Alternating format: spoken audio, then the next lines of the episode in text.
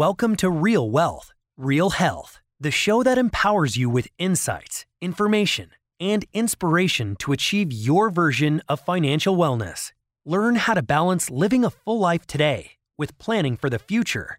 This podcast is brought to you by Alpha Investing, a real estate centric private capital network that provides exclusive investment opportunities to its members. And now, here are your hosts, Ada Piederico and Daniel Coca.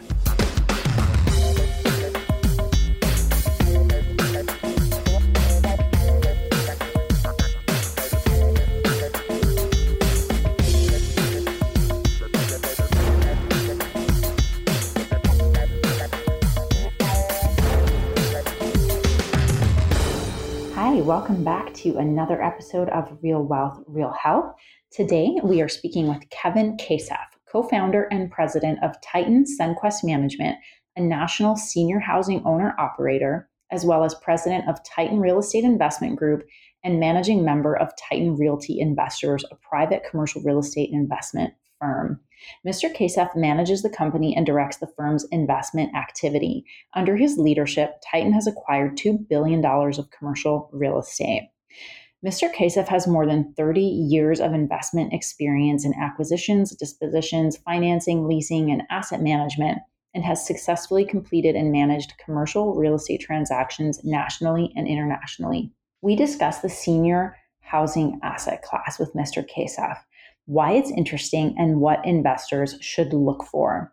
Mr. Kasef gives us insights into what it takes to own and operate senior living facilities to the standards of institutional investors. He also gives us an honest and transparent view into his operations during this COVID 19 epidemic. Mr. Kasef shares our values of trust and transparency, working with the right people, and a thoughtful and disciplined investment philosophy.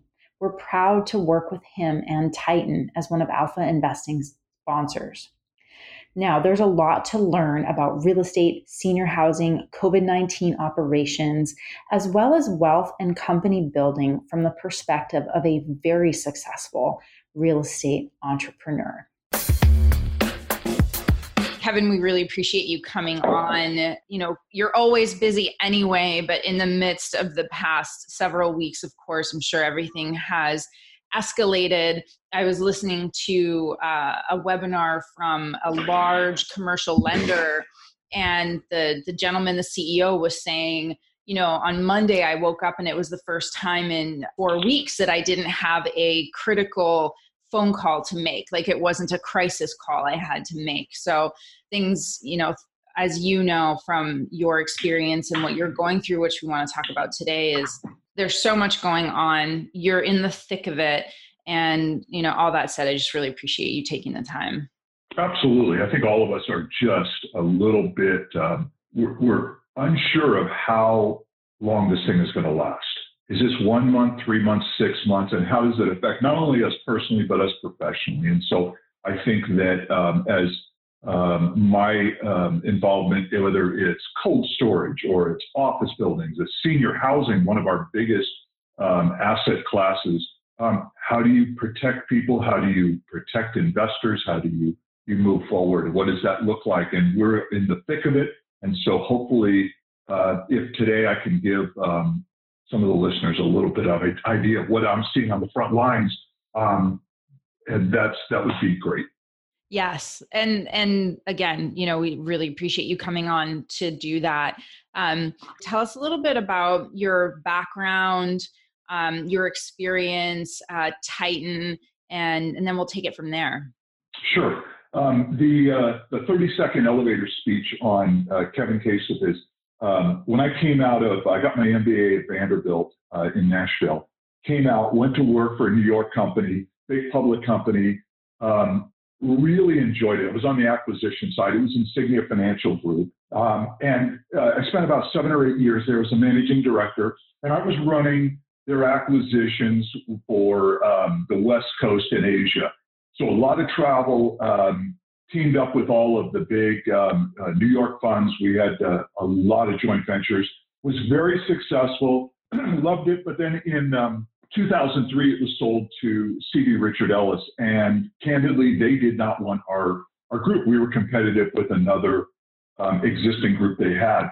Uh, at the same time, I was planning on going out on my own. I just felt like um, I wanted to be in more control. I knew I understood the business, and it was time for me to branch out. Um, a lot of entrepreneurs get that that time and point. Um, so what I did was uh, launched a Titan Real Estate Investment Group in 2003. We are a private value add real estate group. We brought in um, institutional and high net worth investors to our deals, and we just plowed forward. We focused on the four major food groups, which uh, in real estate, which would be office, industrial, multifamily, and retail. Uh, we didn't do any development. Uh, we had a very successful um, uh, track record from sort of 2003. We came out fairly unscathed uh, in the 2008 2009 downturn and then continued on. Fast forward to 2012, and I was introduced to um, a couple of gentlemen that were coming out of Holiday Corp uh, and wanted a platform in the senior housing sector. Holiday Corp it was at the time the largest operator, owner operator of independent living communities in the country, with about at the time I think it was 330. They had just been bought by Fortress. A couple of the regional managers were very frustrated about where their where their jobs were going, where the company was going. So they reached out to me. Um, I looked at it. I liked that industry. It is an operating business. Um, but as I, I ran it past some some friends of mine that were in that business. They said, yep, these guys know what they're doing. So I agreed to be the balance sheet uh, and the platform. And so that was 2012. Fast forward, here we are in 2020. I think we're about 17 to 19 communities, about 1,500 residents.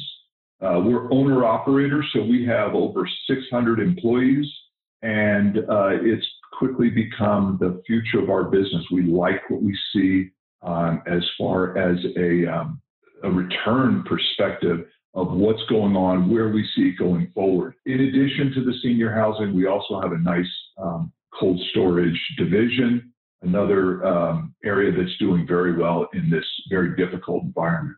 So that's where we are today. Awesome, Kevin. Thanks for for sharing that story. I think a lot of investors in our network, when they see deals from you, they see Titan SendQuest.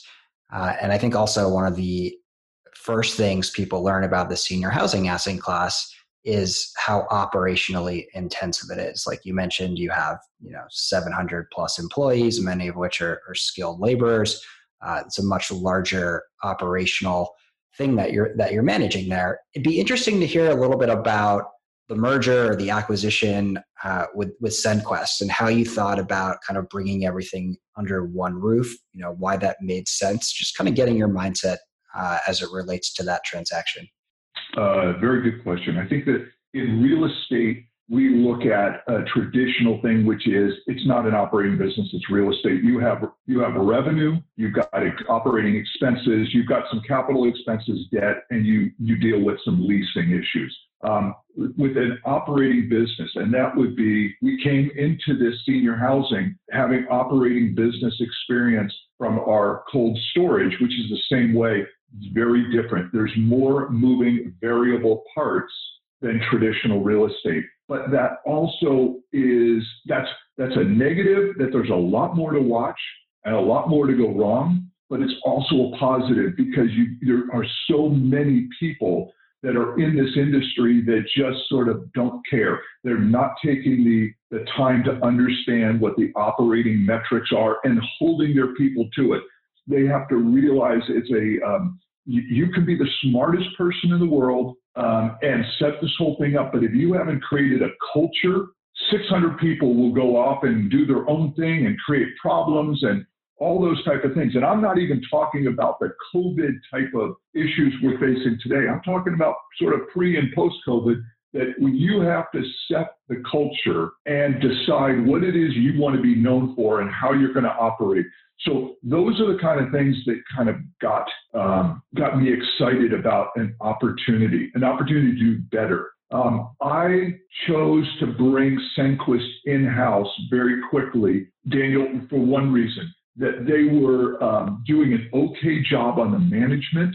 It was very mediocre, and we wouldn't put up with it. We had to be, we're, we're used to um, reporting to an, on an institutional level. It's so important. Everything has to be perfect. If it isn't, make it.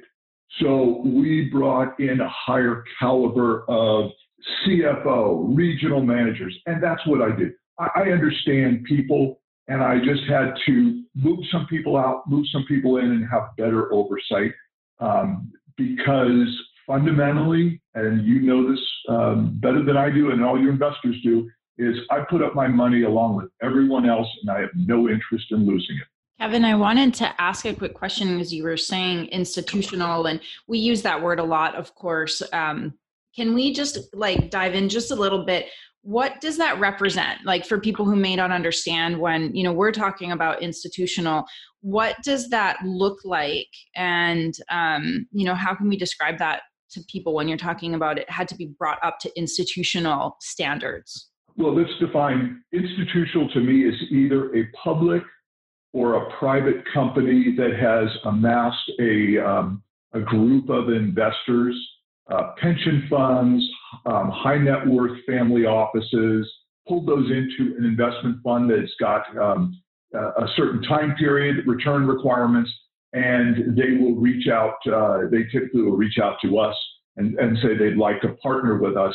So they'll put in 90% of the capital, we'll put in 10% we'll have an incentive management fee. That is, that's fundamentally what I'm talking about. The people could be your typical, uh, as far as names, so we can uh, be a little more clearer. Most of your big insurance companies have real estate funds. Um, Wall Street is, um, for instance, Principal, Prudential, um, MetLife, they all are the, these bigger funds. Your um, your Wall Street private equity funds, multi billion dollars that will be in every different asset class beyond real estate, they will typically all have real estate and want to do these type of transactions. That would be your Blackstone, your KKRs, your Apollos, those type of names uh, should be very familiar to a lot of people. Those are your funds. When we do business with, we've done business with some of them, but not all of them that I've named, that these are um, very smart investors and they demand that our monthly, quarterly, and annual reporting is to at a level. We have to do it per a GAAP standard. We do not have to have audited, but we have to have it such a way that they feel like they're seeing a clear picture. And if you if you're on course, great. But if you're off course, what is it you're doing to bring it back onto course?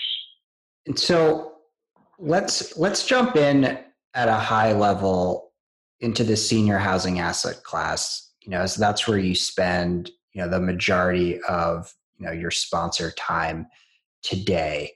Um, you know, we've worked on a lot of deals with you over the the past you know four or five years you know we know a lot about the space and why it's interesting but i think it'd be great for investors to hear that you know from you you know how do you look at this asset class um, why should investors find it uh, interesting to invest their capital here. Something high level about about your thoughts generally on this space.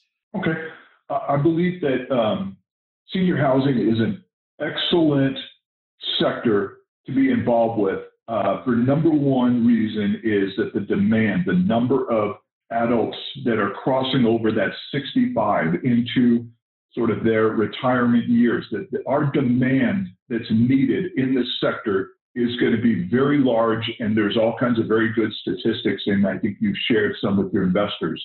We will see this really continuing up until 2030. That's a that's 10 years from now. That's a long run. Beyond that, senior housing has a very unique asset class that's very different than other real estate. More than half of the base, more than half of the communities in the United States are not owned by institutions, but owned by, say, a mom and pop, um, a local person. Why that's attractive to me is because these people typically don't run it well, don't understand what the good operating metrics are. So there's a real opportunity to step in and right size a ship, change, uh, bring in our culture, but actually make operational changes so you can reduce expenses almost day one, um, sometimes up to 20%. That allows us, with a, with a conservative level of debt,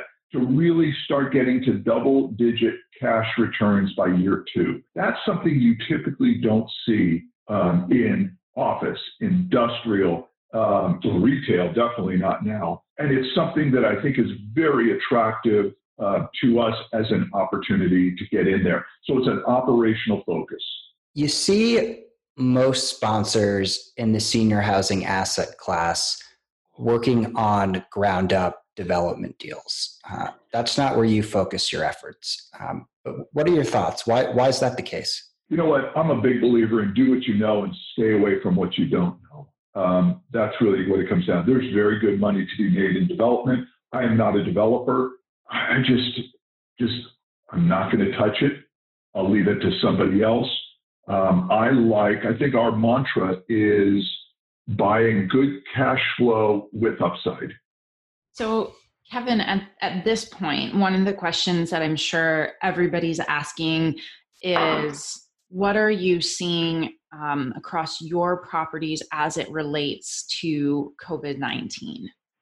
Seniors are one of the most at risk groups, and the likelihood of having a um, a very bad outcome uh, from an outbreak inside of a community does keep us up at night.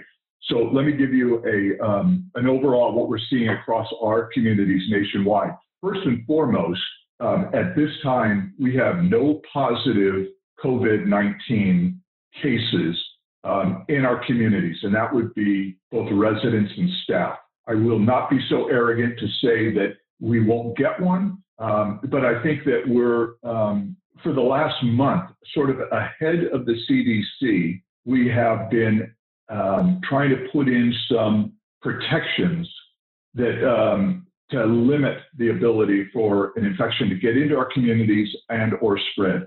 So let's run over the kind of stuff we're doing right now.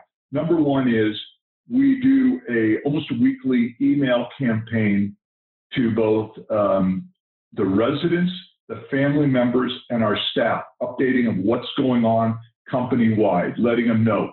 We are uh, restricted things like no new admissions, even to the detriment of our leasing, um, no non essential visitors, no communal dining, and no group activities.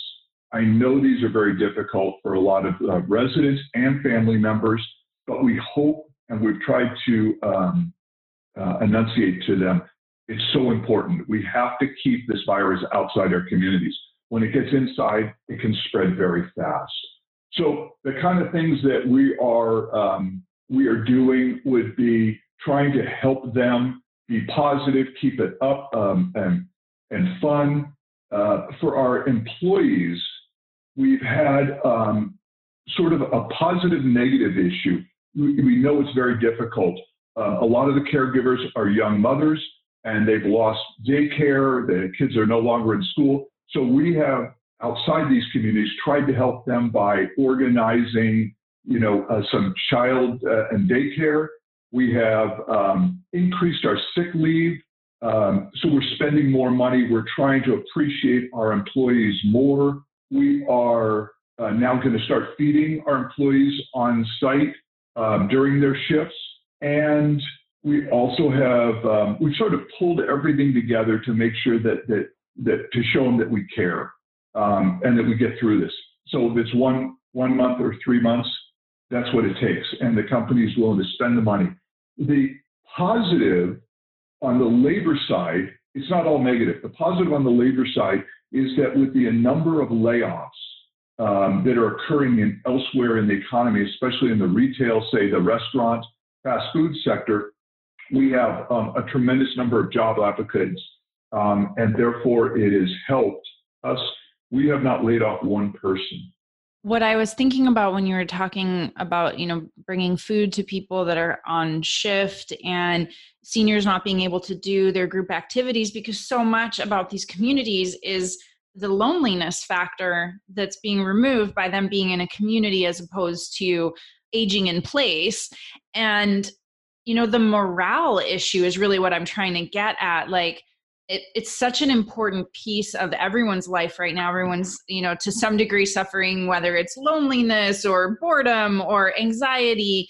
So i think it's wonderful that you're taking these initiatives to help even from just a morale perspective as i'm sure that that is like something very very important in your communities.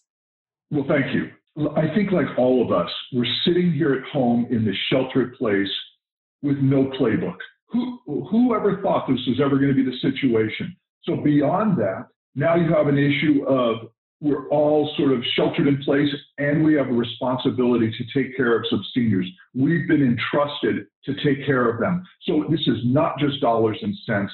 This is about caring and doing the right thing. So with that, we're we're trying to we bring together a good group of people. Titan is incredibly lucky that one uh, the person that I brought in to lead our internal group at, in addressing this COVID nineteen, Richard Terry. He's one of our regional managers.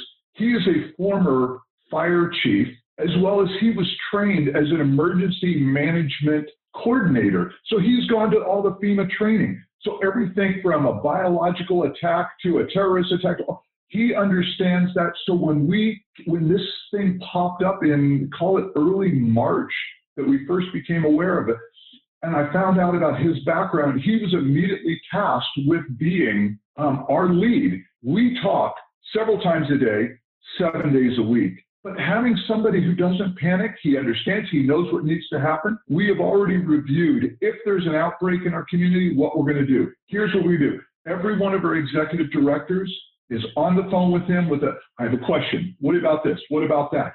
We have an upset family member. We have a happy family member. There's always that person. It's having the right people in place. We're, I feel like we're doing everything we possibly can to get through this as unscathed as possible right now we live in this fake news world, right? Uh, the news media tends to be really alarmist. Um, you know, people are hearing a variety of different truths around kind of what's happening here, but you know, you're on the the front lines. You're talking with the actual health agencies, and then of course, you know, more than than most, you have a you know a real financial incentive to make sure you handle this uh, pandemic in an in, you know in the in the right way. Um, what are what are you hearing? Um, you know, what are the things that uh, you know kind of make what are the things that worry you, and then what are the things that you know give you hope that you know maybe this thing will uh, will pass relatively soon. I have a couple very strong. I will not touch on the national media just because I think that there's a hot points and somebody can have an opinion either way. Let me just talk about actual running these communities. The CDC is phenomenal. Um, most of the health departments in the cities are phenomenal. We are actually on a first name basis with most of these people, and there really is good working relationship. The minute something goes wrong, we call, is it a possible positive test? They're all over it. They'll follow up. It's really good teamwork, and I feel very positive. Um, the part that uh, I don't like hearing um, is, and you brought up, it's, it's called fake news. Um, I hear people are trying to, reporters are trying to come up with stories. So they're talking about, um, they're talking about the number of people that uh, are going into assisted living, that this is not going to work in the future. Um, look at somebody gets sick. Absolutely ridiculous. Loneliness is one of the most difficult issues that seniors deal with, and aging at home doesn't work for loneliness. Um, these people may not have common dining, we may not have group activities, but we're having pajama parties, we're having funny hat day, all that stuff to keep inside our communities. Um, senior housing is going nowhere, and these people are writing these silly stories based on, you know, maybe one skilled nursing in northern Washington state that had um, an epidemic passed through um, and they had to clear it out is not uh, representative of an entire industry. So that's what I'm hearing. And as you have conversations with, you know, colleagues that you know maybe are sponsors in the senior housing asset class or uh, investors in this space, you know, what are the things that you know you're hearing in in that world? I actually was um, very surprised. Uh, approximately three weeks ago, some huge pension funds with hundreds of millions of dollars invested in the big REITs. I started getting calls from some people saying, "Hey, these guys want to talk to you," and I'm like, "Okay." So I had a series of um, three to four hour long conversations. What they were doing is, we've heard good stuff about Titan. What are you guys doing in this COVID? We want to hear this. And they peppered me with, where do you see this, the industry going? Where do you see uh, the dip? How long to come back? Now, a lot of this takes a ability to look into the future, which I don't have. I have to react to it, and I'll try to do my best. But it was, um, I was flattered, and I tried to give them um, my take on on where what we're doing to combat COVID-19 inside our communities, best practices that we've instituted, and um, hopefully they they learned something from that. But I, I was impressed that a group of 17 was was talking to an investor that had invested in a company that has 3,000. You know, it's it's really great to hear how you know proactive that you're being um, you know, given the you know the vulnerable you know age population that that you're looking after and just how thoughtful you guys are um, you know and really looking at it in a holistic way not just you know protecting from covid but you know also still providing a really high quality of life. And, and so i'm sure everyone here you know appreciates that. You know moving on to a, a topic that you know we as an investment group talk about a lot or as investors we think about a lot is this idea of you know personal wealth building and and strategy and so you know you're obviously a, very successful you know real estate sponsor. You've been doing this for a while. Um, but you don't just invest in, in real estate. Um, you know i'm sure you've got a broader strategy beyond that. It'd be really interesting i think for people to hear a little bit about how you think about building wealth you know what your goals are um, you know what your plan is for you know the your life post Titan real estate, that sort of thing. Well, my life actually took a big change uh, this last year. I left uh, I left LA, which I lived for 20 years, and moved to a ranch in um, north of Santa Barbara, uh, a horse ranch. So we've got 11 horses and, and, a whole lot of acreage. So my life is very different. Um, it's improved, but wealth building is going to be different for everybody and i found it when i when i'll talk to my brother and sister it's their propensity to take on um, some level of risk and everybody's different and at night you have to be able to sleep with what what you, decision you made so so you know trading forex futures is fine for some people and absolutely out of line for other people for me personally um, a substantial amount of my net worth is tied up in real estate. And I feel comfortable with that because I understand it. So that's where it comes down to all this stuff. If you don't understand it, get out. I just can't see, just because somebody talked to you into it, don't chase yield.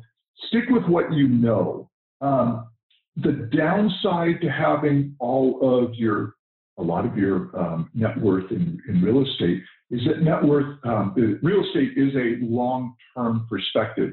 We can't, it's illiquid. We can't get in and out quickly. So, therefore, when you have to make some decisions based on looking out long term, for instance, interest rates are incredibly low. We don't see them climbing anytime soon, especially with um, all of the money that's being baked into this economy right now.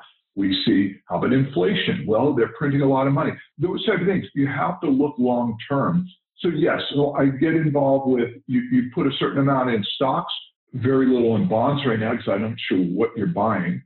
But for me, it's always um, it's don't just trust somebody's opinion. Assume that it's with uh, a number of our like a number of our investors will um, when I'll show them a project, they go, I drove over I got on a plane, I drove over and I saw it. I'm very impressed.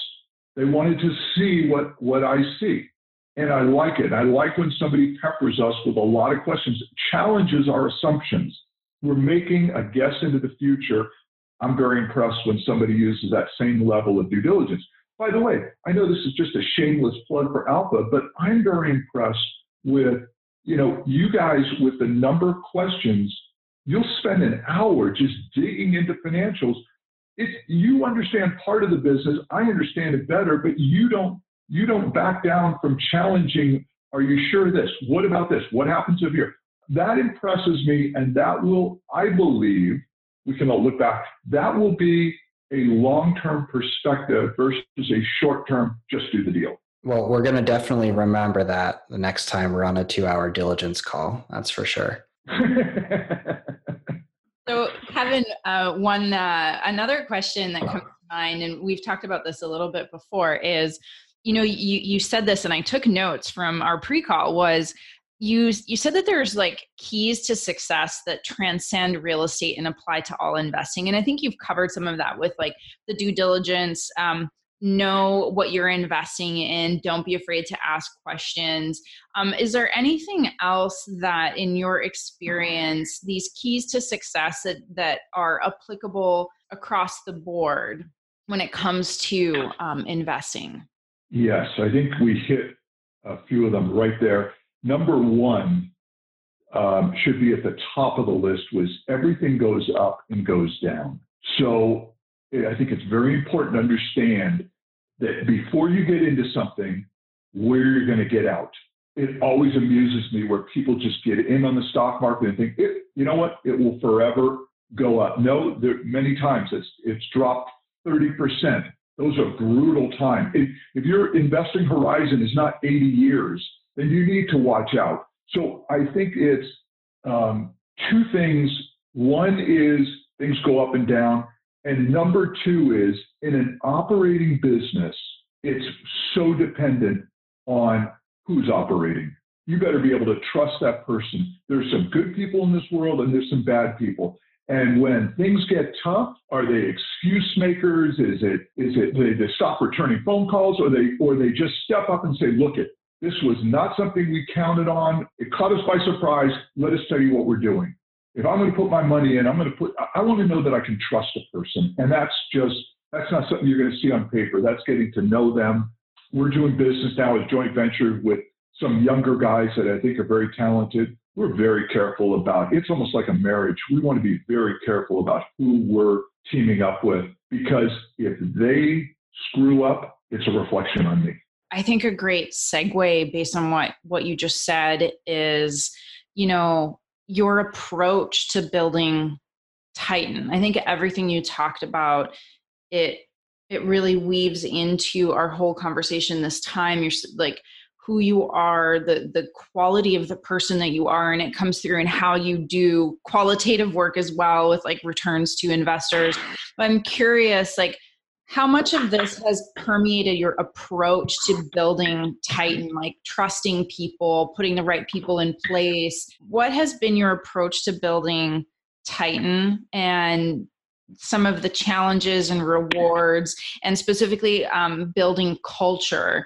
And if if anything is going to change and how you might see that changing when things start becoming open again with social movement and being able to interact with your residents?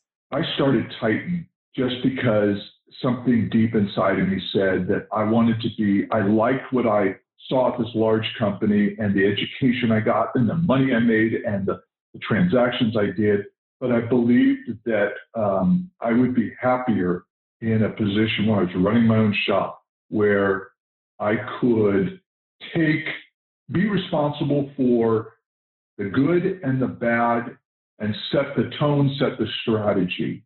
Within that is the culture. There's certain things we all know. We've met people we didn't like, we've met people that we really liked and wanted to emulate, and I'm no different. And I think that's it. But I create this culture.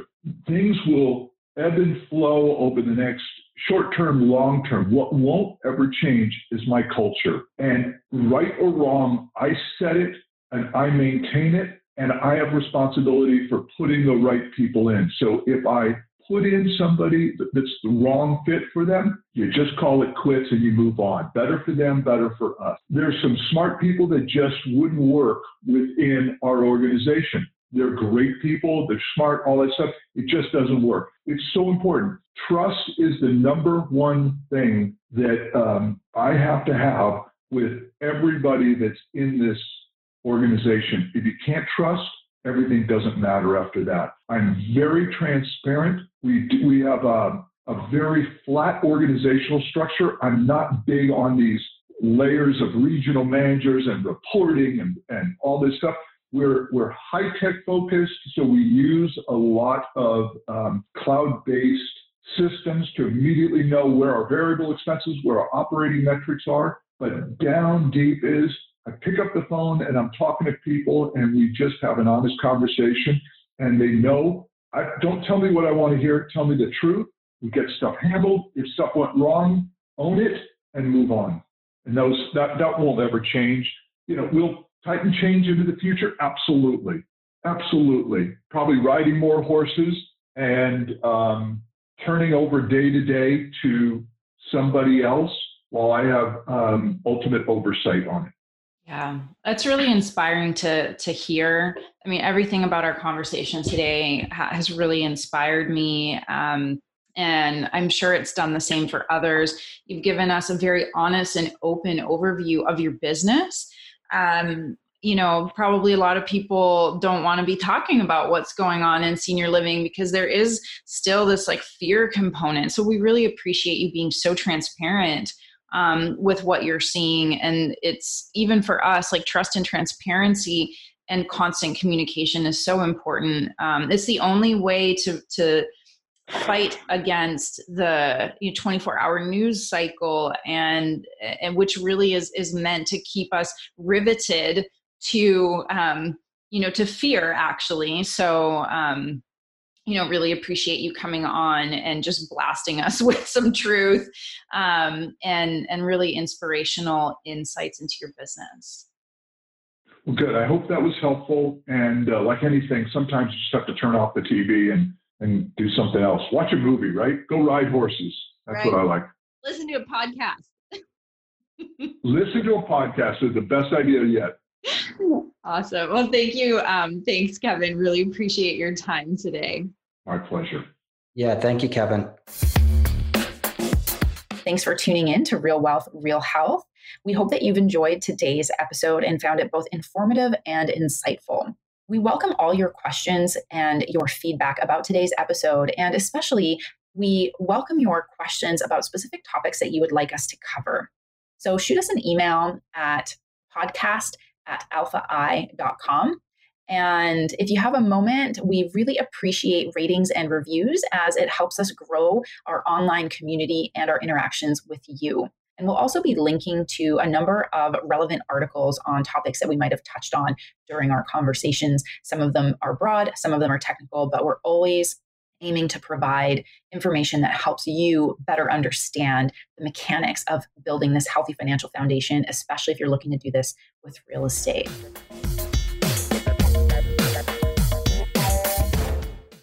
This podcast is a part of the C Suite Radio Network.